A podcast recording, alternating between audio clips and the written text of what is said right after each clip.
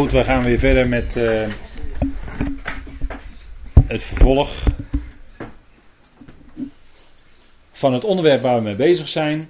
En dat is, wat is nu eigenlijk tot heerlijkheid en lofprijs van God? En dat is onder, onder meer, hebben we een aantal punten van gezien. En dat is ook wat ik al even noemde in het eerste gedeelte, die blindgeborene, Johannes 9. En we gaan dat hele stuk niet lezen, maar u kent die geschiedenis van de blindgeborene. En daar ontstond net als bij Job een hele discussie over waarom die nou precies blind geboren was. Dat was eigenlijk ook weer de vraag van het lijden. Hè? Net als bij Job, zijn vrienden gingen discussiëren. Had het nu te maken met de zonde van Job. Nou, zo gingen ze ook met die blindgeborene gingen ze discussiëren. Hè? Wie had er nou gezondigd? Had hij nou zelf gezondigd? Nou, voor zijn geboorte, dat lijkt me niet mogelijk. En zijn, of zijn, dat zijn ouders dan gezondigd hadden. En dat zou dan een soort straf van God zijn. Althans, zo werd er over gesproken. En die blindgeborene zei gewoon: Ja, ik weet één ding. Ik, ik was blind en nu kan ik zien.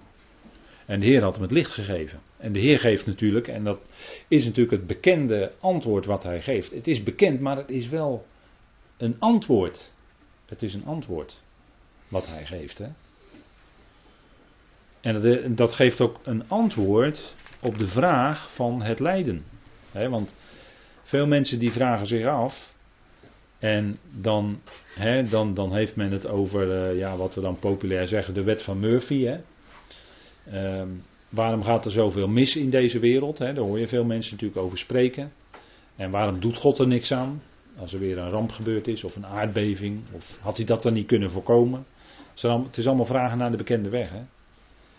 En dan uh, als er zoiets gebeurt, de mensen zijn vaak zo dat ze God eigenlijk uh, uh, liever niet in hun leven toelaten, omdat ze liever hun eigen leven willen leven. Dat is eigenlijk misschien wel heel somber hoor.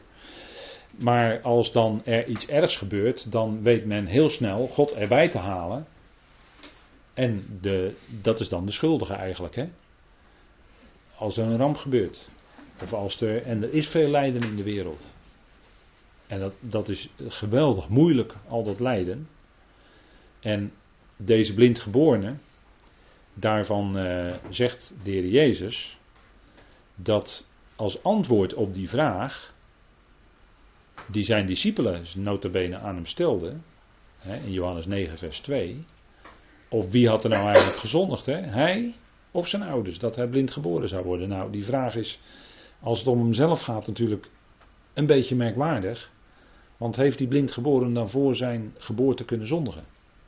Nou, de vraag stellen is een beantwoorden. Natuurlijk niet. Maar de vraag ging verder. Hebben dan zijn ouders gezondigd? En als een soort straf dat hij dan blind geboren werd. En, en, en soms wordt er nog zo gesproken, ook in de christelijke wereld. Of, ja, ik, ik ken een heel sterk voorbeeld ervan uit de evangelische wereld. Een heel sterk voorbeeld wat ik jaren geleden hoorde. Ik wist niet wat ik hoorde. Maar er werd in feite gesuggereerd dat het kind wat met een handicap geboren was, dat zou dan wel met het ongeloof van, een stukje ongeloof van die ouders misschien, dat werd gesuggereerd. Hè? Ongelooflijk, ongelooflijk. Als je dat hoort. En de Heer Jezus geeft dan als antwoord, hè, Johannes 9, vers 3. Hij heeft niet gezondigd en zijn ouders ook niet. Zo, dat is duidelijk. Hè? Dan zijn we gelijk klaar. Dat is tenminste een duidelijk antwoord. Maar opdat de werken van God in hem geopenbaard zouden worden. Kijk, nu krijg je antwoord. Waarom was die blind geboren? Opdat de werken van God in hem geopenbaard zouden worden. En hiermee heb je wel een antwoord. Een antwoord op het lijden dat er in de wereld is. Dit is een concreet voorbeeld. Iemand die blind geboren is. En als je blind bent, dan is een stuk lijden in je leven. En dus net als bij die doven. De Heer zei, Ephata, wordt geopend. Dat is precies hetzelfde. En de Heer genas hem hier van zijn blindheid. De Heer genas die doven van zijn doofheid. Dat zijn de werken van God die dan in dat lijden en door dat lijden heen geopenbaard worden. Het zou leiden tot Gods eer en tot Gods heerlijkheid. En Paulus schrijft er niet anders over.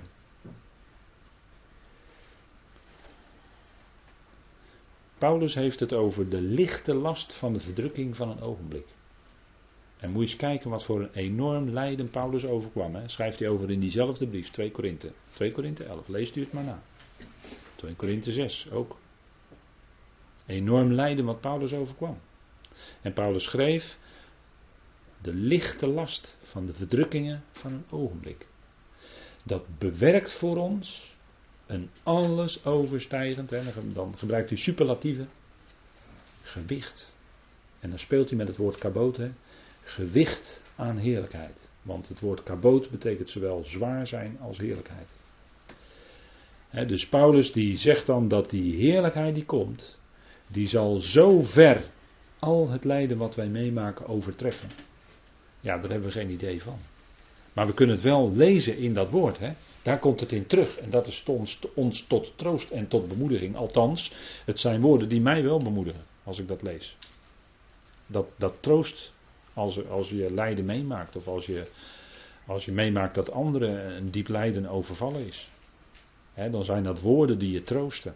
Dat is ook de tweede Korinthebrief. Een, een brief voor het hart. Hebben we onlangs nog over gehoord op zondag. Hè? De God van alle vertroosting, alsjeblieft. Is de vader van het medelijden. En wil je werkelijk troost hebben? Wil je werkelijk iemand hebben die met je meeleidt? Vader, met de hoofdletter. Die kan als geen ander troosten. Die heeft als geen ander medelijden. Hij leidt met u mee in uw lijden. Hij weet hoe diep dat is. En hoe moeilijk het is. En wij kunnen als mensen dat bij elkaar vaak maar heel moeilijk peilen, hoe diep het is. Althans, dan voel ik me altijd vreselijk in tekortschieten. Je kan het bij die ander bijna niet peilen, hoe diep soms dat lijden is. En dan kan je alleen maar zeggen, nou, vader, wilt u in, in die omstandigheid die, die troost geven, die bemoediging. En, en ik ervaar dat zelf af en toe een beetje, dat het woord vertroost, dat het woord bemoedigt, dat het woordje opbeurt. En, en, en dat, dat doet het ook, hè? Dat, dat, er zal een nieuwe schepping komen. Dat, dat is wat, wat die, die vrucht is, wat die heerlijkheid zal, zal tonen als, als, nou ja, als zoiets groots. Als, dat moet zo groot zijn en zo fantastisch. Dat is licht, dat is de vrucht. Dan, wordt, hè, dan is zijn wil helemaal gedaan. Dan is zijn plan tot uitwerking gekomen. Hè? Is helemaal uitgewerkt.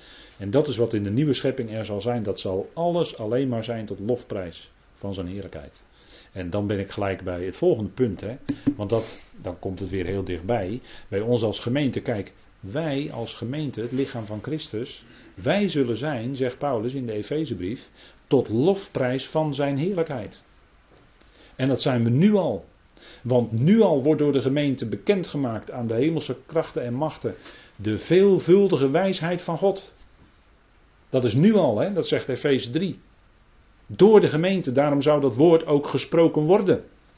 Dat is niet alleen het bewaren van het woord, maar dat is ook een prediking aan de machten en de krachten. En de boodschappers voor wie wij allen een schouwspel zijn, zegt Paulus. Wij zijn een theatron, hè? 1 Korinthe 4. Wij zijn een schouwspel voor de machten. En als wij dan eh, op situaties reageren die tot eer van God is, dan is dat een prediking aan de hemelse machten. Vergist u zich niet. Over de geestelijke dimensie van het lichaam van Christus. er wordt niet voor niks in de Efeze 1 gezegd. als het gaat om het toppunt van het betonen van Gods genade, dan heeft dat te maken met de gemeente. Wij zullen zijn, en wij zijn nu al tot lofprijs van zijn heerlijkheid. Daar hebben we niets voor kunnen doen. God stelt ons zo nu al tentoon aan die hemelingen. En straks in volheid, als het gemeente compleet vol is, naar de bazuin. Dat is onze toekomst. Hè?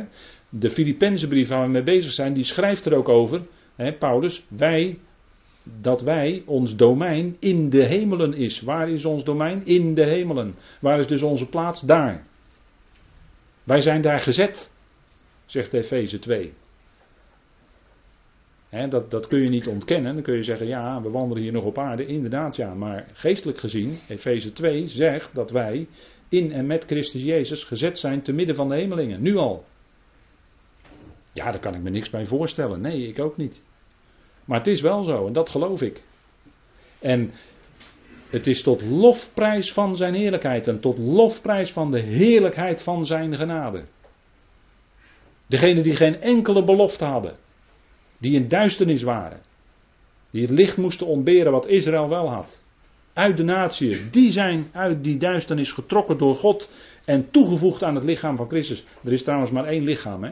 Er is niet een lichaam van de vroege brieven van Paulus en van de late brieven. Hè? Dat zijn sommigen die dat leren. Maar dat is niet waar. Er is maar één lichaam van Christus. Hè, we zijn geen ultradispensationalisten. Wij volgen niet C.H. Welch. Die volgen wij niet. Wij volgen de schrift en we zien de brieven van Paulus als een eenheid. En daarin wordt steeds gesproken over dat ene lichaam van Christus. Niet één, hè, dat zeggen dan de ultra-dispensationalisten, dat er niet één lichaam is. Die zeggen dat er twee lichamen zijn.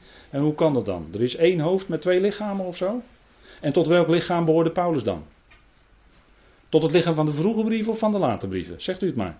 Ik weet het niet. Nee, er is één lichaam van Christus. En uiteraard ook maar één hoofd. En daar spreken al die brieven over. dat, dat, dat is een belangrijk punt. En dat ene lichaam van Christus, dat is kostbaar in Gods ogen. Dat is, u ziet hier een plaatje met verschillende kleuren en een prisma. Nou ja, goed, dat heb ik er dan maar bij gezocht. Maar het, het is die, die, al die kleuren, al die diversiteit aan mensen. En God maakt dat één. God heeft dat eenheid. Dat, dat, u weet dat ik dat vaak zeg. De gemeente is geestelijk één. En wij zouden die eenheid bewaren met de band van de vrede. En dat is wat ons zou kenmerken. Wij zullen zijn, en straks in volheid tot lofprijs van zeerlijkheid. En denk erom dat dat een lichtbundel zal zijn, ook letterlijk in het heelal. Hè enorm licht wat we uitstralen. Maar mag daarvan nu al iets zichtbaar zijn? Bid je dan wel, hè? Goed, we gaan verder naar de volgende vers, want anders zegt u van ja, ik kom nooit verder dan vers 11 van hoofdstuk 1, maar we gaan toch verder. Ehm, even een kort overzicht naar het volgende gedeelte. We maken even een overgang naar de rest van hoofdstuk 1. En daar lezen we over de boeien van Paulus in Christus. Paulus Onverschilligheid is misschien een raar woord hoor, maar Paulus' onverschilligheid ten aanzien van sterven. Daar gaan we in de toekomst natuurlijk met elkaar over nadenken. En de Filippenzen hun lijden met Paulus. U ziet ook dat de Filippenzen ook lijden overkwamen met de apostel. En dan in het tegengedeelte, dat is dan de structuur van de brief. Dan zien we aan de andere kant, als het gaat Paulus boeien in Christus. Dan zien we aan de andere kant Paulus kracht in Christus dat zingen we dan ook terecht. Ik vermag alle dingen in Hem die mij kracht geeft. In Christus. ik vermag in Hem. Dat, dat was ook Paulus' geheim, om het zo maar te zeggen. Paulus was gevangen, hij was in boeien. En toch ervoer hij kracht. Welke kracht was dat? Nou, ik vermag alle dingen in Christus die mij kracht geeft. En dat vermogen, dat is het woord, dat is een mooi woord, dat is dunaton. Hè? Daar hoor je bijna het woord dynamiet in. Maar dat, dat, hè, dat is niet zo gek dat het woord dynamiet daar ook van is afgeleid. Dat is een enorme kracht. Hè? Als dynamiet tot ontploffing wordt gebracht, is het een enorme krachtsexplosie. En dat is wat bij Paulus werkte in zijn leven. Paulus' kracht was Christus zelf. En dat was eigenlijk de kracht van zijn opstanding. Daar getuigt hij van in hoofdstuk 3. Hè? Paulus wilde hem kennen. En al dat wat hij in het Jodendom had geleerd, in zijn tradities en zijn opvoeding, dat achtte hij als verwerkt, dat achtte hij als afval. Hij wilde Christus kennen. Hij wilde Hem kennen en de kracht van zijn opstanding. En dat die kracht nu al zichtbaar in zijn leven werkte. En dat was bij Paulus zeker zichtbaar. Als hij gestenigd was, dan ging hij toch door. Ongelooflijk. Hè? Toen bij Lystra. Nou, Paulus' onverschilligheid ten aanzien van het sterven. En dan zien we in het vierde hoofdstuk de tegenhanger daarvan. Paulus' tevredenheid in gebrek. Hè? Paulus was een tevreden mens. Of, of, het nu, of hij nu veel had om te makken, of weinig. Hij was tevreden. Want hij wist dat God het zou uitwerken. En hij wist dat God hem niet zou laten zitten, maar dat vader genoeg zou geven. Daarom was Paulus tevreden. Hij zegt: Of ik nu honger lijd, of dat ik te eten heb, of ik nu voldoende heb, of niet voldoende misschien, naar mijn mening. Ehm, het is goed, Heer. Het is goed, Vader. U werkt het uit. En dan zien we met het lijden van de Filippenzen met Paulus, zien we ook in hoofdstuk 4 de zorg voor Paulus. Hè? Nu bedoel ik, broeders, dat jullie weten dat mijn omstandigheden, gaat Paulus over zijn persoonlijke omstandigheden spreken. En dat is niet omdat Paulus zichzelf centraal wilde stellen of zo. Maar dat is omdat hij daarbij zegt dat die veeleer tot vooruitgang van het evangelie hebben geleid. dat woord progressie, dat woord vooruitgang, dat, is, eh, dat is een vooruitgang in de goede zin. Veel mensen die willen graag vandaag de dag eh, progressief zijn, omdat ze denken dat alles dan beter wordt. Dat alles langzaam evolueert, ook in de maatschappij, naar iets beters. Daarom zijn ze progressief. Ehm, nou, het wordt niet beter hoor in de maatschappij. Het wordt niet beter. Nee. Wat dat betreft is, uh, moeten we toch een beetje pessimistisch zijn. De progressieven die denken dat alles maar beter wordt. Maar het wordt niet beter. Ik denk dat het eerder achteruit gaat dat het eh, wat minder wordt. Het wordt pas wat als de Heer terugkomt, hè? als Jezus Christus terugkomt, dan wordt het pas wat. Maar Paulus' omstandigheden, die hadden geleid tot vooruitgang van het evangelie. En dat is bijzonder, hè, dat hij dat opmerkt. En hij zegt, ik spreek jullie dan aan, hè, dat woord gebonden gebruikt hij ook in Efeze 4 bijvoorbeeld. Ik spreek jullie dan aan, ik, de gebondene in de Heer. De Efezebrief schreef hij ook in gevangenschap. Hè, en men is er toch algemeen wel van overtuigd dat in ieder geval Efeze en Colossense in gevangenschap in Rome zijn geschreven. Filippenzen, daar zijn uh, wat theorieën over. Uh, sommigen die denken dat die brief geschreven is vanuit uh, Efeze. Maar we mogen ook aannemen, hij heeft die brief geschreven in gevangenschap. En we gaan ervan uit dat hij die toch ook in Rome heeft geschreven, aan de Filippenzen. Dus voor wat betreft die theorieën, ja goed, dat is allemaal mooi, maar hij was in ieder geval in gevangenschap en uh, in Rome heeft hij daar toch het nodige kunnen doen. En wij zijn, net zoals Paulus eigenlijk in zekere zin, gevangenen van Christus Jezus. Hij heeft ons getrokken, zegt Paulus, uit die tegenwoordige boze eon. Dus hij heeft ons ontrokken aan dat boze van deze tijd, aan, aan, aan die tijdgeest. Waar die boze, waar de boze achter zit. Hè. Daar heeft hij ons aan ontrokken. En hij heeft ons geplaatst in het lichaam van Christus. en we zeggen dan, ja, we staan wel midden in die wereld, maar we zijn er niet van. En dat is een stukje afscheiding. Hè? Je kan ook zeggen, tussen ons en de wereld staat het kruis. We zijn met Christus mede gekruisigd. Dat, eh, dat is de boodschap van de Romeinenbrief. Hij ging voor ons aan het kruis 2000 jaar geleden en binnenkort wordt daar weer uitvoerig bij stilgestaan door heel veel mensen met Pasen. Hij ging aan het kruis, dat deed hij voor heel de wereld, verzoening. Hij werd opgewekt en in de Romeinen en ook in Galaten zegt Paulus, wij zijn met hem gekruisigd.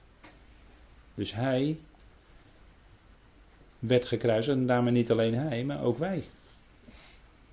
En dat betekent dat wij daarmee met hem gestorven zijn. Waarvoor? Nou, dat weet u wel in die drieslag. We zijn dood voor de zonde. Daarmee. Dood voor de wet. En ook dood voor de wereld. En daarom zeggen we, we zijn wel in de wereld, ja, nog steeds. En, en we moeten heel veel dezelfde dingen doen als andere mensen ook doen in ons leven. Precies dezelfde dingen. Eten en slapen of niet slapen.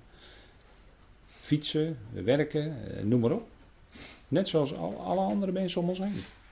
En toch, innerlijk gezien, zijn we niet van de wereld. En dan heeft het meer te maken met die geest van de wereld, waar Paulus het ook over heeft in, in de Korinthebrief. Wij hebben niet de geest van de wereld ontvangen of uit de wereld, maar de geest die uit God is. Opdat we zouden weten wat ons door God in genade geschonken is opdat we zouden weten. Dat is niet onzekerheid, nee, dat is een zekerheid.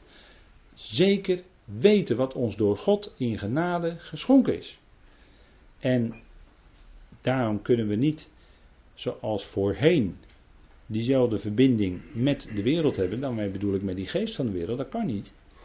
Nee, we hebben die geest ontvangen die uit God is. Die, tot, die ons van binnen anders heeft gemaakt. Waar we van binnenuit geen verbinding met de wereld hebben. En dan komen we natuurlijk in de wereld allerlei mensen tegen. We maken allerlei situaties mee.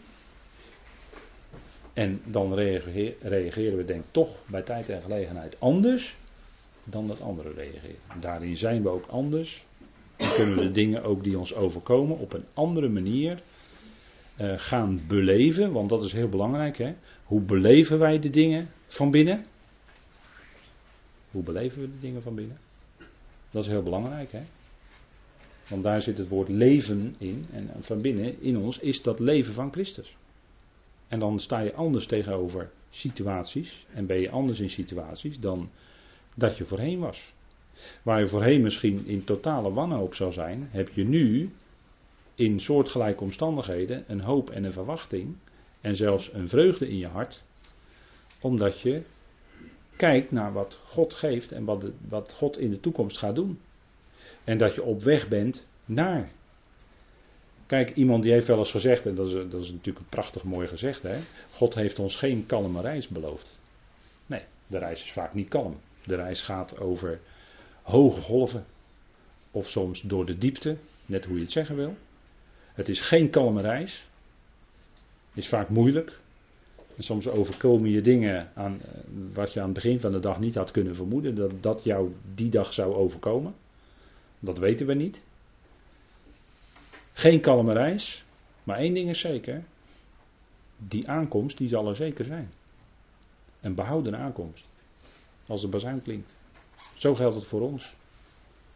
En, en, en dat is eh, in zekere zin, hè, net zoals Christus Jezus nu in zekere zin toch eh, buiten die samenleving staat, want hij is daar niet. En de samenleving, als we goed om ons heen kijken en luisteren, dan wil die samenleving hem maar liefst zo ver mogelijk eruit duwen en eh, weg, wegblijven liefst, zegt men, hè, vindt men.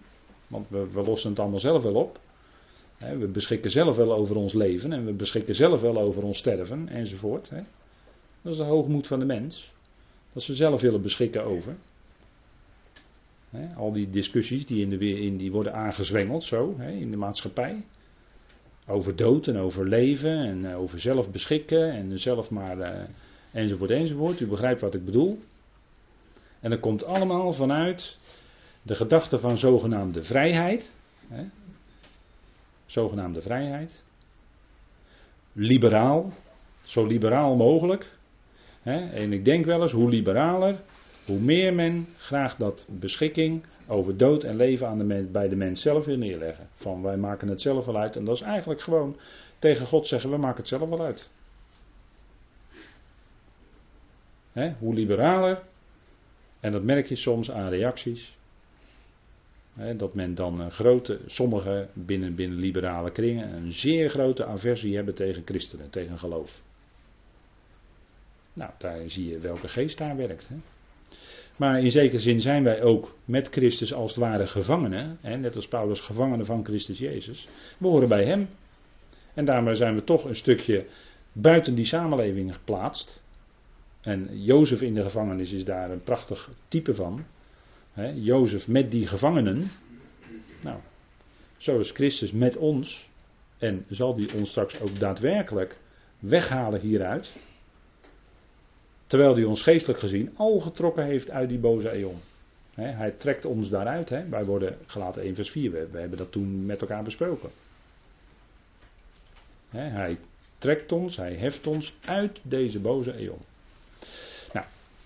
Dat geldt dus ook ons. Dus de, de banden of de boeien waarin Paulus was, dat overkomt ons ook in zekere zin. Geestelijk dan.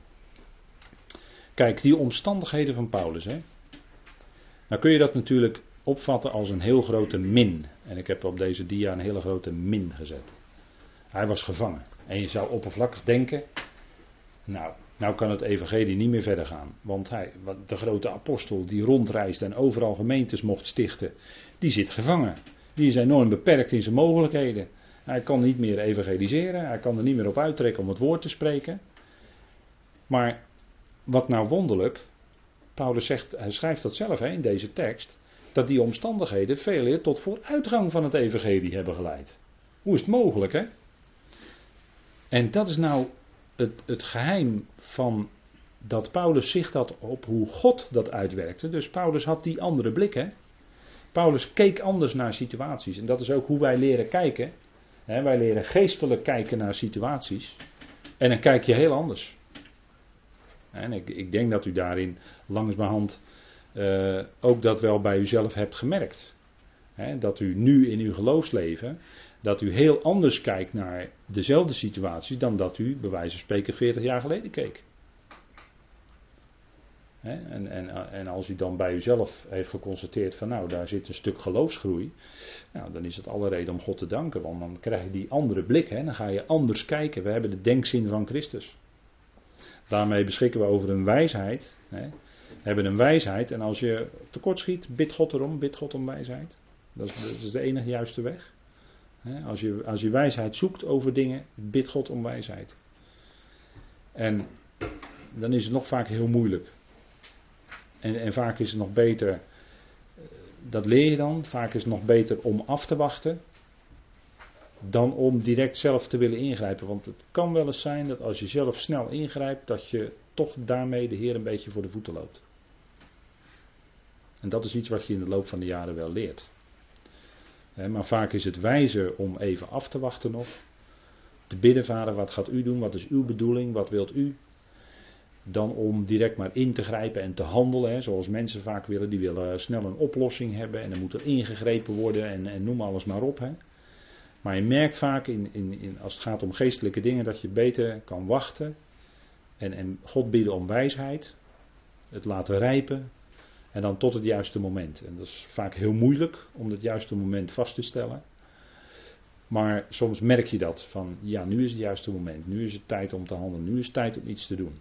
En, en Paulus, die, die hè, ons voorbeeld, die keek ook anders naar die situatie. Hij was in boeien, hij zat in gevangenschap. Maar hij keek anders naar die situatie dan dat wij geneigd zouden zijn. Wij zouden zeggen, ja, geweldige prediker en dan zit hij gevangen en kan geen volle zalen meer toespreken en noem alles maar op. Hè? Maar God werkte en God beschikte over meerdere sprekers die juist, en dat is het vervolgstukje natuurlijk, die juist meer onbevreesd dat woord durfden te spreken. Dat leidde, hè, dat werkte die gevangenschap van Paulus uit. En moet je eens kijken dan wat God doet. Hè, dat is die andere blik. Hè. En dan eindigt het toch met een plus. De uitkomst is goed, want wat zegt Paulus? Het heeft tot vooruitgang van het evangelie geleid. Kijk, dat is die plus. En dat is dat principe van Romeinen 8. Hè. Die tekst kennen we uit ons hoofd natuurlijk. Wij weten nu dat God, let op dat God hè. Dus het is niet toevallig denk ik dat het in uh, veel vertalingen is weggevallen. Omdat het in manuscripten uh, is weggevallen. Maar het staat er wel hoor. Wij weten nu dat God. Het is niet zo, wij weten dat alles samenwerkt ten goede. Dat zingen we dan zo mooi. Alles werkt mede ten goede voor hem die gelooft. Dan denk ik altijd van, wacht even, ontbreekt één woord. Het allerbelangrijkste.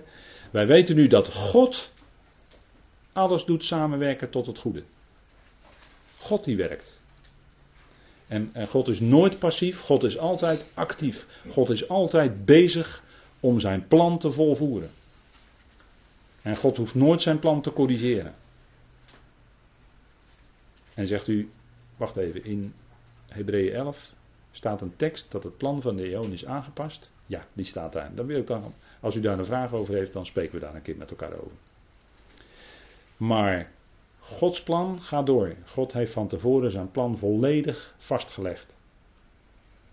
En hij hoeft niet onderweg te corrigeren op grond van het gedrag van de mens hoor. Echt niet. Die zonde van Adam, dat Adam zondigde, dacht u dat het God verraste? Dacht u dat? Dacht u dat? Het lam was tevoren gekend voor de nederwerping van de wereld. En dacht u dan dat Adams zonde hem verraste?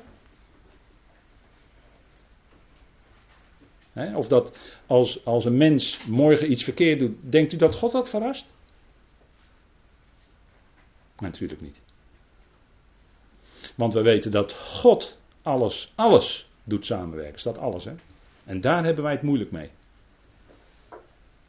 Doet samenwerken tot het goede voor hen die God liefhebben en volgens zijn voornemen geroepen zijn. Die hebben daar zicht op.